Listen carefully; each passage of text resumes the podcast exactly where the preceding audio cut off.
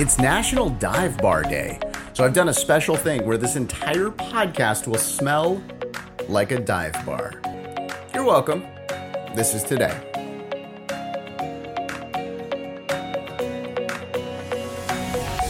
Welcome to This Is Today, the podcast that features the stories that make this day unique. It's Wednesday, July 7th, 2021. I'm Russ, and here's what you need to know about today. Well, first of all, before we get into that dive bar thing, it's National Strawberry Sundae Day. Yeah, and I've got to tell you the record on this one. First of all, the record for me is like, I don't know, ordering three of those from McDonald's. They went away for a little bit, and that was very upsetting because I loved these as a kid. And then they came back so I'm I'm happy once again. I, I don't really go there much to to get one of these, but I've been wanting one for quite some time. I think I'm gonna have to make that happen. Maybe today. Well, what I'm not gonna make happen is the longest ice cream dessert. Yeah, they they made a sundae, and of course they did this in Texas, right? I mean, it was a Spirit Spirit of Texas festival that they did this at in 2018 over in College Station, Texas. They made an ice cream sundae, essentially, that was 4,549 feet long. Oh, yeah.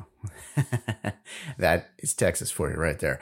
Uh, definitely a cool town, too, College Station. Go check that out. Um, maybe go there during the spirit of Texas so you can get some ice cream. National Macaroni Day today. Um, macaroni is essentially tubular pasta.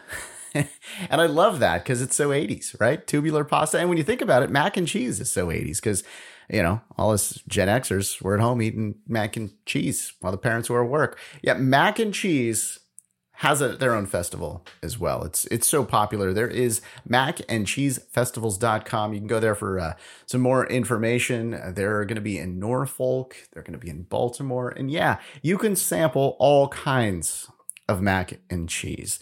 Um, Come on, that would be great, right? Well, okay, if you need some practice, maybe head over to Joplin.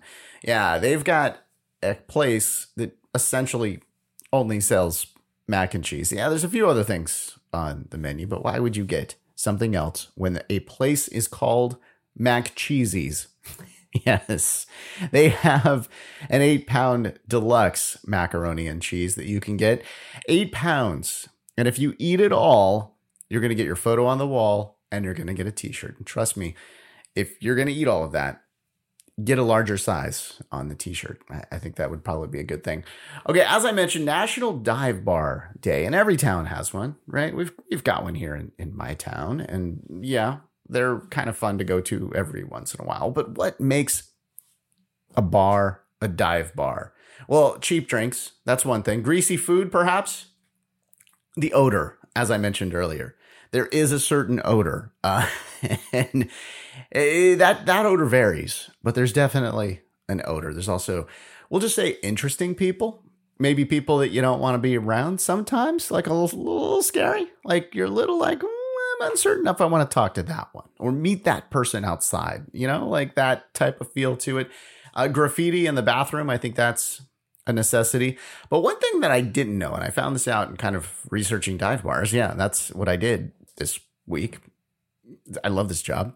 Anyway, I found out that they have underneath the bar something called a be good stick. Yeah, a be good stick. What is that all about? Well, it's basically a baseball bat.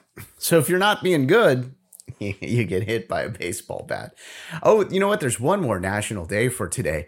It's National Father Daughter Take a Walk Day. And, you know, this is for bonding, for physical activity. Now, here's the thing don't make that walk your daughter picking you up from the dive bar. That's not going to do it. Let's take a look at our events for today. We start in 1958, yeah, US President Dwight D. Eisenhower signed the Alaska Statehood Act into law, making Alaska a brand new state. Yeah, the 49th state here in the United States. Uh, they wouldn't become a, state until uh, January 3rd of 1959. Now, here's the thing Alaska's cold and it's out there and it's beautiful. Don't get me wrong. But the thing is, would I want to live there? I don't know. It's freezing right? You get like night for like ever. It's can be kind of not so great in Alaska sometimes. When I went there, Beautiful. Loved it. We saw an eagle. I mean, come on. That's great. But here's the thing if you want to move to Alaska, they're actually going to pay you. Yeah, permanent fund dividend is what it's called. And this year, it's going to be anywhere between like $2,300 and $2,400 per person. So if you want to get a little extra uh, government money, you can move to Alaska.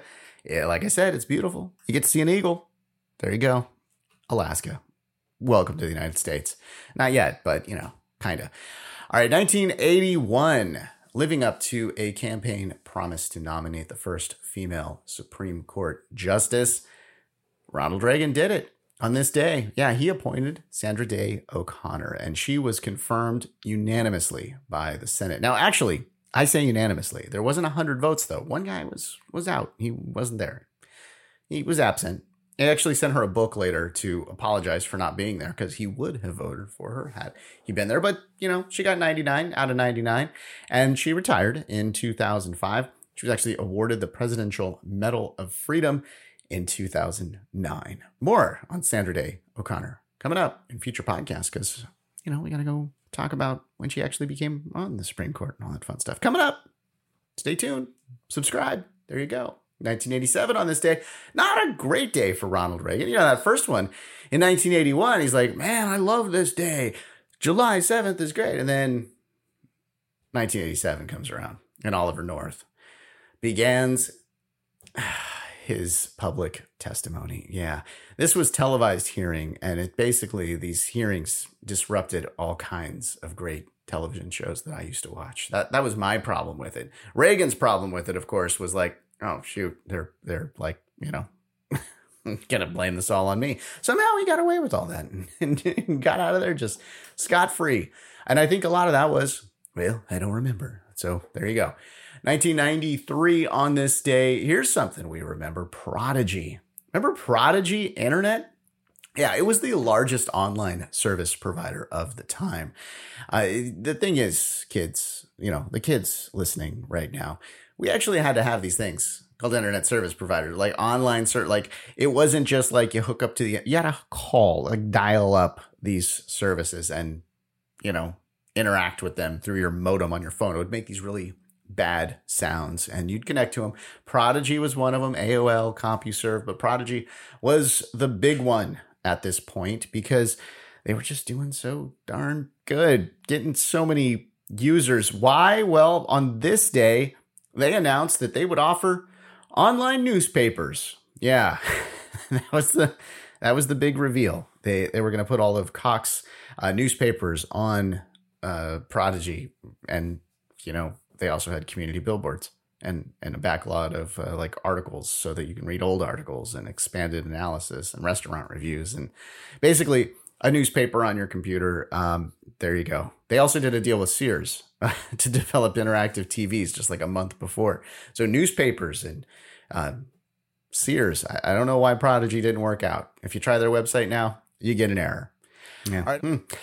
All right. On this day in 2005, the worst bombings in London since World War II, suicide bombers set off four bombs in underground stations. It killed 52 and 700 other people were injured.